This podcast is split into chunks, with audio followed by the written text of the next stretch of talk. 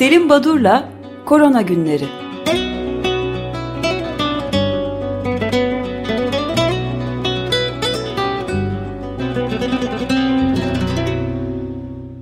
Günaydın Selim Badur, merhabalar. Günaydın, günaydın herkese. Günaydın. Feryal, iyi haftalar dinleyicilerimize de. Teşekkür ederiz. Efendim, geçen haftadan bu yana e, bir haftalık süre içinde günlük ortalama 363.700 kadar yeni e, COVID-19 olgusu saptandı dünyada. E, toplam olgu sayısı 178 milyonu, yaşamını yitirenler de 3.8 milyon oldu, 4 milyona doğru gidiyor. E, aşılama 2.6 milyar e, doza e, ulaştı. E, bu e, önemli bir sayı. E, şimdi dünya nüfusunun yüzde 21 buçuğu en az bir doz aşı aldı. E, buna karşılık e, gelişmekte olan ülkelerde bu oran e, binde 8. Hani yanlış mı söyledim acaba diye evet. bak. Bir defa binde 8.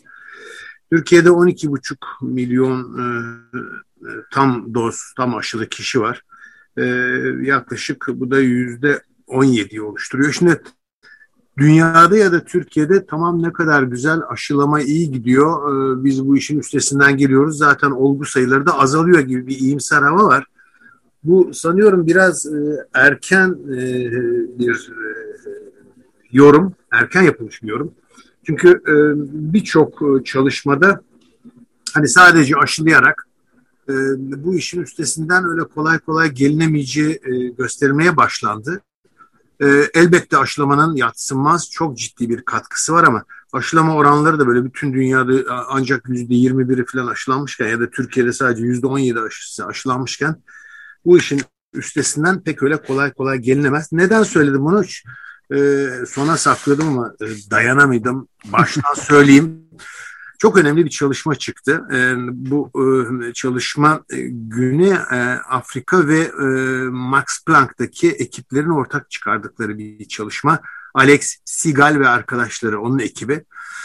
Şimdi bizim aşı ile oluşturduğumuz antikorlar bizi nasıl koruyor? Vücutta hücrelerin dışına çıkan ve başka hücreleri enfekte edecek olan çok sayıdaki virüs partikülü daha hedef aldıkları hücrelere gidip yapışmadan antikorlar onları nötralize ediyorlar. Onlara bağlanıyorlar. Ama bu ekibin yaptığı çalışmada ilginç bir şey gösterildi. Ee, bu e, yak, e, virüslerin kullandığı bu strateji başka virüsler için de kullan, e, gösterilmişti ama e, COVID-19 etkeni SARS-CoV-2 için ilk defa e, gösteriliyor. Şimdi yeni virüs partikülleri etrafa saçıldı, serbest haldeler. Antikorlar onları nötralize ediyor. Ama virüs buna deyim yerindeyse uyanırsa eğer ben diyor yeni salgıladığım, salgılayacağım, etrafa saçacağım virüsleri niye antikorların hedefi haline getireyim? O zaman hücreleri yan yana getiriyor. Hiç serbest virüs partikülü dolaşıma girmiyor. Hücreden hücreye bir geçiş oluyor virüsün. O zaman antikorlarla temas e, olasılığı ortadan kalkıyor. Şimdi bu çok önemli bir e, yöntem e, virüsün yayılması için. Bunu niye söyledim? E, bu mekanizma ortaya konunca hani e, e, o zaman aşı bir işe yaramaz mı demek doğru değil. E, bu bazı aşılıların yine de hastalanabildikleri, reenfekte olduklarını gösterince ne aşılar bir işe yaramıyor diye bir genelleme yapmak lazım ne de bu mekanizma ortaya konunca a aşılar işe yaramayacak demek diye düşünmek doğru. Önemli olan her türlü olasılıkta hiçbir şeyin bilimde yüzde yüz olmadığını bir kanıtı, bir göstergesi. Bu çok önemli bir çalışma özellikle virologlar açısından. Şimdi geçen programda ben e, beslenme ve Covid ilgili e, bir iki çalışmaya değinmiştim. E, duyarlı e, açık radyo dinleyicilerinden bir uyarı aldım e, öyle beslenmeyle Covid-19 falan yenilir gibi şeyler söylemeyin yanlış anlaşılıyor diye e, çok haklılar. Çok da teşekkür ederim uyarılarına. Böyle bir e, şey söylemedim. Sadece yapılan ve önemli dergilerde Clinical and Translational Allergy gibi e, dergilerde yayınlanan bazı çalışmalar vardı. Orada çeşitli ekipler farklı coğrafyalarda COVID-19'un yayılma şiddetine, hızına bakmışlar. Aradaki farklılığın belki de bu ülkelerdeki beslenme alışkanlıklarıyla ilintili olabileceğini söylemişler. Sadece bir saptama, bir gözlem çalışmasıydı. Hiçbir deneysel özelliği yok. Yoksa lahana yiyin, işte süt için, brokoli yiyin de COVID-19'a yakalanmayın gibi ne orada bir sonuç var ne de böyle bir şeyin olmayacağını biliyoruz. Şimdi son günlerde herkes futbolla yatıp kalkıyor. Futbolla ilgili ben de iki haber vereyim. Birincisi e, Rusya. Neden e, futbol ve Rusya? Çünkü Rusya e, bir hafta önce e, Moskova'da ortalama e, 7 bin kadar olgu çıkıyordu. Son iki günde olgu sayısı Moskova'da 9 binin üzerine çıktı. %90'ı da e, Delta varyantı yani Hindistan kökenli varyant. Ülke genelinde yaklaşık 18 bin olgu var yeni. Bunun neredeyse yarısı Moskova'da. E, ve e, Moskova Belediye Başkanı Sergey Sabyan'in ilk kez ki iki ülke böyle bir yaklaşıma yeşil ışık yaktılar. Rusya ilk kez e, aşılamayı zorunlu hale getireceğini açıkladı Moskova e, Belediye Başkanı. Kimlere? E, belediye çalışanlarına, eğitimcilere ve hizmet sektöründe çalışanlarına. Bunlar aşılanmaya zorunda olacak e, kişiler. Peki nasıl zorunlu olacak? Ya aşılanmayı kabul edecekler ya da her pazartesi günü işe gelirken negatif bir PCR testi sonucu getirecekler yetkililere. Bu önemli bir gelişme. Böyle bir e, önlem almak zorunda. Çünkü e, toplumun Rusya'da sadece yüzde on üçü aşılanmış durumda. Halbuki e, Rusya en erken aşı evet, evet, bir tanesiydi. Evet. Ama e, işte çeşitli bu ilerideki programlarda neden böyle gidiyor e, aşılama oranları buna belki bakmakta yarar var. Sadece Rusya değil İngiltere de böyle bir karar alıyor. Yaşlılar evlerinde e, kalanlar ve çalışanların zorunlu aşılamaları tartışmaya başladı İngiltere. Demek farklı duyarlı kesimler için bu zorunlu aşı konusu gündeme geliyor. Şimdi e, futbol dedim e, Rusya'dan aşılanmasından bahsettim. Neden? Çünkü St. Petersburg'da bu e, Avrupa e, Futbol Şampiyonası'nın 7 futbol maçı oynandı ya da oynanmak üzere.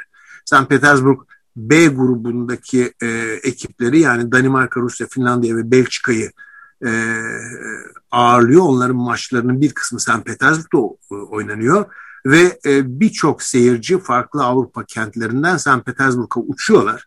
Bu diğer e, kentler için de geçerli ama Rusya bu konuda duyarlı ve e, hem gelenlerin Ruslara hem Rusların gelenlere bulaştırmaları ve hastalığın yayılması söz konusu olabilir. E, bir bunu belirtiyor. Futboldan bahsederken bir de Copa Amerika'ya ait bir haber. Biliyorsunuz e, farklı Latin Amerika ülkeleri e, Covid-19 riski nedeniyle bu kupayı e, kendi ülkelerinde yapmayı reddettiler. Ama e, Bolsonaro ve Brezilya e, 10 dakikada hemen biz isteriz dediler ve Brezilya'da oynanıyor. Şimdi bu e, turnuva 11 Haziran 10 Temmuz arası yapılacak. Başladı maçlar devam ediyor. Ama e, ekiplerin kaldığı otellerin çalışanlarında e, Covid-19 görünmeye başlandı. E, ve e, sonucu 1-1 biten Şili-Arjantin maçından önce e, Arjantin e, yıldızı e, Lionel Messi biz bu turnuvayı yapmakla iyi mi yaptık, kötü mü yaptık bilmiyorum. E, buradan e, virüs kapmak ve ülkemize e, yaymaktan çok korkuyoruz diye bir açıklama yaptı. Şimdi mi aklına gelmiş Messi'nin bu? E, evet. Hiç değilse bu aklına gelen nadir sporculardan bir tanesi. Evet ya o destek veriyordu aslında. evet. Şimdi e, önemli bir e, noktada e, aşılanan yeni aşılar geliyor biliyorsunuz. Bu yeni aşılarla ilgili çalışmalar nasıl yapılacak? Neden bunu söylüyorum? Cumartesi günü e, ülkemizde 3. Ulusal Viroloji Günleri yapıldı ve orada üç e, Türkiye'deki yerli aşı üzerine çalışan en e, ileri aşamalarda bulunan Profesör Aykut Özdağrendili, Osman Erganiş ve İhsan Gürsel'in e, çalışmalarını dinleme olanağı bulduk. E, tabii burada şöyle bir sorun var. Bu sadece Türkiye'deki çalışmalar için değil, Avrupa'da, Amerika'da, dünyada yeni geliştirilen aşılar içinde şöyle bir sorun var. Şimdi biz aşı çalışmalarının nasıl yapıldığını artık biliyoruz. Bu faz 1, 2 ve 3 aşamaları. Bir gruba aşı veriliyor, bir gruba aşı verilmiyor. Onlara plasebo veriliyor. Ancak artık kullanıma girmiş onaylı aşılar gündemde olduğu için siz çalışmalarınızda bu her zaman böyle yapılır aşı ve ilaç çalışmalarında eğer ruhsatlı bir ilaç varsa bu burada bir aşı söz konusu.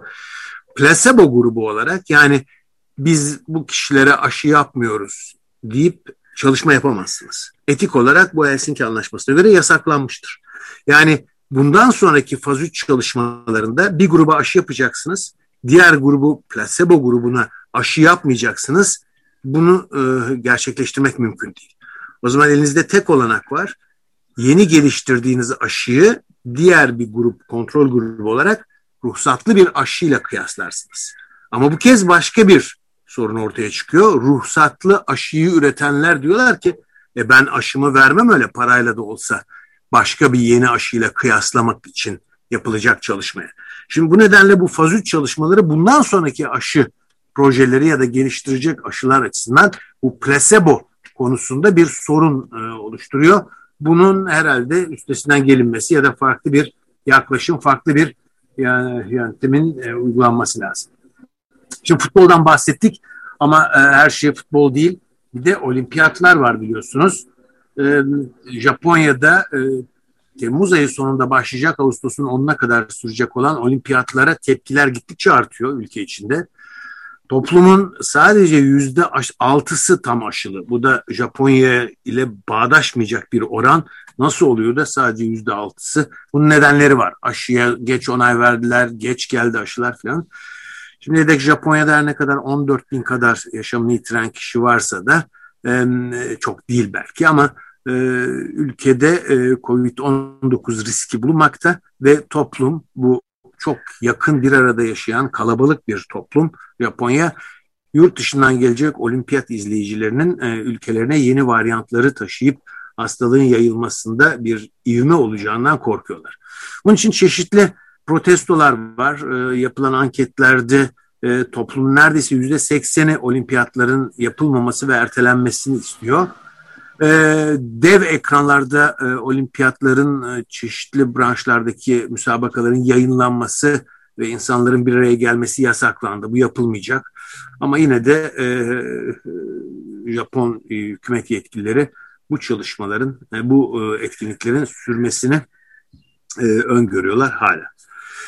Şimdi e, Endonezya'dan bir haber geldi. Endonezya'da e, Türkiye'de de yaygın bir şekilde uygulanan Sinovac aşısı yapılmıştı.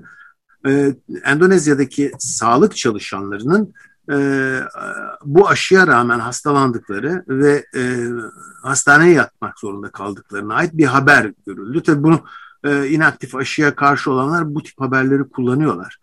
Aslında e, Ocak ayında e, haftalık 158 kadar sağlık çalışanı hastalanırken şimdi bu oran 13'e düşmüş. Ama yine de e, hani aşıyı eleştirmek için böyle bir e, haberin üzerine atlayabilirler. Hemen bunu düzeltmek için Türkiye'de İstanbul Tabip Odası'nın bir çalışması yine Sinovac aşısı kullanılan ve e, Sinokas'ın yoğun olarak kullanıldığı e, çünkü ilk aşılamada biliyorsunuz Ocak ayında bu aşı ile başlanmıştı Türkiye'de. Sağlık çalışanları da Sinovac'la aşılanmışlardı. 6032 kişi üzerine yapılan bir çalışmada e, e, kaç kişi hastalandı, kaç kişi e, bu aşıdan ne kadar yararlandı, yararlanıyor mu anketi yapılmış. Aşı olmasına rağmen COVID geçiren e, 390 kadar sağlık çalışanı var 5400'de 390 ama e, çok azı hastaneyi yatış ve de yoğun bakım gerektirecek kadar hast ağır hastalanmış. Sonuçta e, İstanbul'da e, e, Mart 2020 Mart 2021 arası 45 Ekim e, Covid-19 nedeniyle yaşamını yitirirken bu oran e, 2021'in aynı döneminde Mart-Haziran ayında 8 kişiyle sınırlı e, kalmış. Kısacası Türkiye İstanbul'daki tabip odası e, bulguları sağlık çalışanlarına Sinovac aşısının kullanımı ile ilgili e, e, ağır COVID-19 geçirenlerde ciddi azalma olduğunu konfirme ediyor, gösteriyor. Bu önemli bir e, durum. Bir de galiba 6. ayları dolmak üzere ilk aşıyı olanların evet, doz aşı. Özdeş bu aşıların e, üçüncü doz yapılıp yapılmaması, e, aralarındaki süre, tek doz aşı yeterli mi? Birinci aşıyı A aşısı, ikinciyi B aşısıyla mı yapalım? Evet. İstersen bu konuyu önümüzdeki haftaya bırakalım. Çünkü bu aşılar konusunda e, bu tarz haberler haklı olabilecek sorular gündeme geliyor ama bunlara ait bilimsel bir veri yok.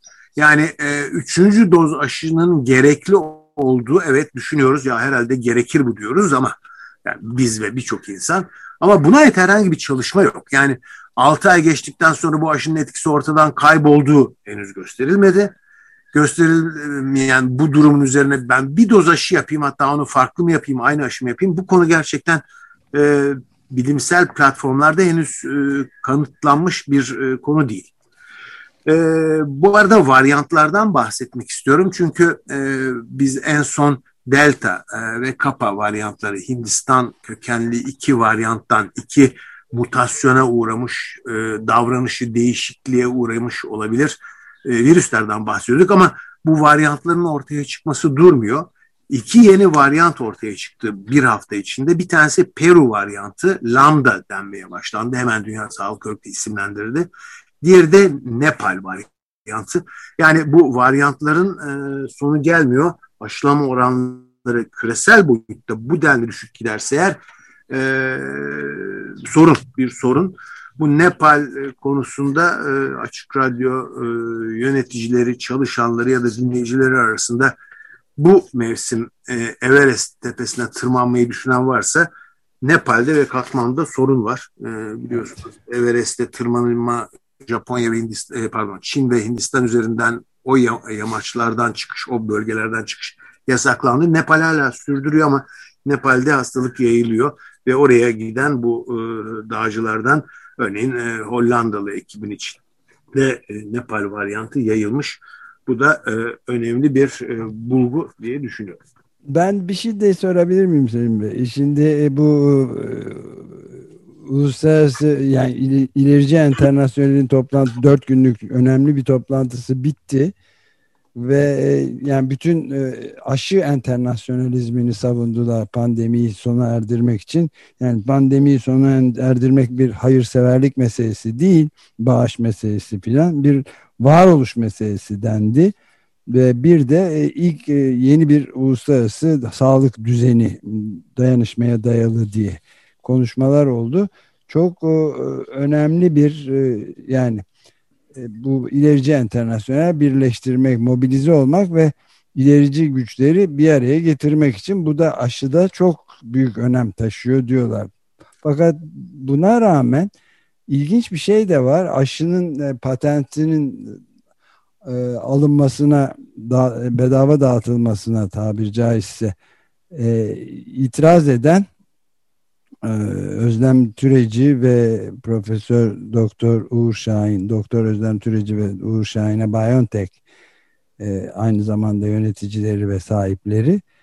E, onlara da 25. E, Aydın Doğan ödülü verilmiş. Burada bir çelişki görüyor musunuz siz yoksa iyi midir? Yani ben başından beri eğer e, anımsarsanız e, bu patent konusunu e, bırakın e, Biontech e, yöneticilerini e, Joe Biden e, patent kaldırılmalı falan söyledi e, diye bir demeçler verdiği zaman da hani bir şey değişiyor mu diye insanlar düşünürler belki. Ben hiç konuda iyimser değildim ve inanmıyordum. E, ben asla e, bu patentten vazgeçeceğini e, kuruluşları, üreticileri hiç düşünmedim, düşünmüyorum da. Ee, tabii e, ilginçtir ben e, işte olabildiğince Türkiye'deki e, enfeksiyon, pediatri, e, işte viroloji, immünoloji kongrelerini takip eden birisiyim. E, herkes e, bu e, Uğur Şahin, e, Özlem Türeci e, bunları konuşmalarını e, e, konuşma yapmaları için davet etmeye e, ağırlamaya, e, gerekirse e, üniversiteler doktora e, payesi vermeye falan çalışıyorlar. Bir yarış içindeler yani öyle bir katılım olursa eğer e, çok daha prestijli olduğunu düşünüyorlar. E, onun için bu Aydın Doğan e, Bilim Ödülü e, bu peş peşe gelecektir yani bu sizi şaşırtmasın. Ama e, e, patent konusundaki yaklaşımlarını da unutmamak lazım. Ya, tabii bu ödül veren... Ben John, Jonas Solk'a verilmesinden yanayım Aydın Doğan ödülünü. E, e, çok fazla taraftar bulacağınızı, yetkili kurumlar e, nezdinde çok fazla taraftar bulacağınızı hiç düşünmüyorum. Şimdi bitirirken iki konu aşılarla ilgili. Birisi çocukların aşılanması, birisi gebelerin aşılanması. Çocuklar aşılansın mı? Çocuklarda hastalık hafif, hafif mi geçiyor, ağır mı geçiyor? Fransa'da bir yıl içinde toplam 13 çocuk COVID-19 nedeniyle yaşamını yitirdi. Peki bu sayı Brezilya'da kaç? Özdeş sana sorsam kızar mısın bana? Hiç bilemeyeceğim. 2800. Şimdi Fransa'da 13 çocuk 19 yaş altında 19, 13 çocuk yaşamını yitirirken e, Brezilya'da üstelik 10 yaş altındaki istatistik bu. 2800 çocuk yaşamını yitirmiş durumda. Yani ülkeden ülkeye gerçekten evet, değişiyor e, oran. Peki e, çocuklarda kullanılsın mı, kullanılmasın mı, e, iyi mi olur, kötü mü olur, e, çok denenmiş midir, yararlı mıdır filan? Hayır. E, özellikle e, Lancet Child Adolescent Health diye bir dergi. O dergide Florian Götzinger ve arkadaşlarının yaptığı Avrupa'da çocuk ve adolesanlarda COVID-19 oranları e, çalışması var. E, evet çocuklarda e, bu erişkinlere oranla genel anlamda hafif seyreden bir enfeksiyon gibi görülse de e, ölümler olmaktadır ve eğer sıra gelirse çocuklarda aşılanmalıdır. E, e, bilgisinin altını çizmişler yazılarında ve e, yine çocuklarda e, Mayıs 2021'in sonunda Amerika'da bugüne dek 4 milyon çocuğun e, COVID-19'a yakalandığı bildiriliyor. Yani kısaca bu e, grup, bu yaş dilimi o kadar e, korunaklı değil. Son bir bilgi de e, gebelerle ilgili çünkü Türkiye'de e, gebelerin aşılanması konusunda çok fazla soru gelmekte, çok fazla e, e, farklı fikir uçuşmakta. E, yeni e, çıkan yayınlarda gebelerin aşılanması öneriliyor. Gebeler için güvenli bir aşı olduğu söyleniyor. Bu arada en büyük eleştiri iyi de faz çalışmalarında aşı çalışmalarında gebeler dahil edilmemişti. Nasıl dersiniz onların güvenli olduğunu diye. Ama ilginç olan faz çalışmalarına, faz 3 çalışmalarına katılan ve henüz ikinci aşıyı olmadan yani çalışma bitmeden gebe kalanlar olmuş. E, ve bunlar da izlenmiş tabii. E, örneğin e, yaklaşık 57 tane e, bu çalışmaya katıldıktan sonra gebe kalan ve e, çalışmayı e, gebelik ile birlikte bitiren kişiler.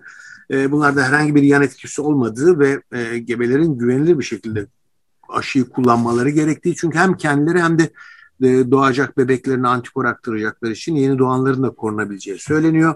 E, ama ne yazık ki gebeler batıda da ancak yüzde on oranında kabul etmekteler e, aşıyı. Bu arada önemli bir ilginç noktada ülkemizde nedense çok endişe kaynağı oldu. Acaba bazı RNA ve vektör aşıları e, kısırlığa yol açıyor mu konusu. E, bu konuda da e, çeşitli çalışmalar, e, farklı yorumlar, demeçler var. Nedense bu konularla çok ilgili toplumumuz hani COVID-19'dan çok kısırlaşacak mıyım diye, spermleri öldürüyor mu bu aşı diye. E, bunun üzerine bir çalışma çıktı ne kadar ciddi bilmiyorum ama hayır sperm sayısını arttırıyor e, bu aşı diye. E, daha da fertil oluyormuşsunuz yani aşılanınca. E, buralardan aşının e, yararına ya da aleyhine e, takım yorumlar yapılabilir. E, bilmiyorum herhalde burada durmam lazım. Sürem doldu galiba. E, ama e, gebeler konusunda hani e, güvenilir bir yaklaşım olduğu ve aşılanmanın yaygınlaşması gerektiği bu kesimde de bunu belirtmekte yarar var diye düşünüyorum. Evet. Peki e, bitirmeden e, Cuma günü önce sağlıkta bu cuma günü bir ayağı Londra'da olan, bir ayağı İstanbul'da, diğeri de Ankara'da olan üç merkezde yürütülen Türkiye, Amerika Birleşik Devletleri ve İngiltere'de aşı karşıtlığının nedenleri çalışmasını yapan uluslararası bir bir projenin proje gerçekleştiren kişilerle bir program yapacağız. E, bu aşı karşıtlığı ve... E, Çok iyi konuymuş. Şu anda da Türkiye'de aşı hızlandıkça böyle bir nedense e, komplo teorileri yayılmaya başladı. Aşı teorisi, evet, tereddüdü yani, ve komplolar. Evet, evet. tereddüdü yani bu konuda en e, önde giden ülke Fransa'dır. Yüzde 50 e, aşıyı kabul ediyordu ama son anketlerde yüzde 80'e çıktı Fransa'da aşıyı kabul edenler. Ama e, şu ya da bu nedenle bilemiyorum yani bu lojistik ya da aşı tereddütü nedeniyle Unutmayalım aşılanan, e, tam aşılanan e, birey sayısı en gelişmiş ülkelerde dahil yüzde 21 hala. Bu oran öyle toplumsal bağışıklığın falan oluşması için e, çok uzağında, çok az, çok düşük. Biz ne kadar Türkiye'de e, Sağlık Bakanı sürekli olarak e, aşılamamız çok iyi gidiyor. Hadi aslanlar bitirdik bu işi yendik dese de bu iş pek öyle e, aslanımla canımla ciğerimden pek olacak bir iş değil gibi. E, ve yeterli olur mu acaba aşılama? E, bunu zaman gösterecek herhalde. Peki. Size iyi haftalar ve yayınlar. Çok teşekkür Teşekkürler. Ederiz. Görüşmek üzere. Görüşmek üzere. Ederim, sağ olun.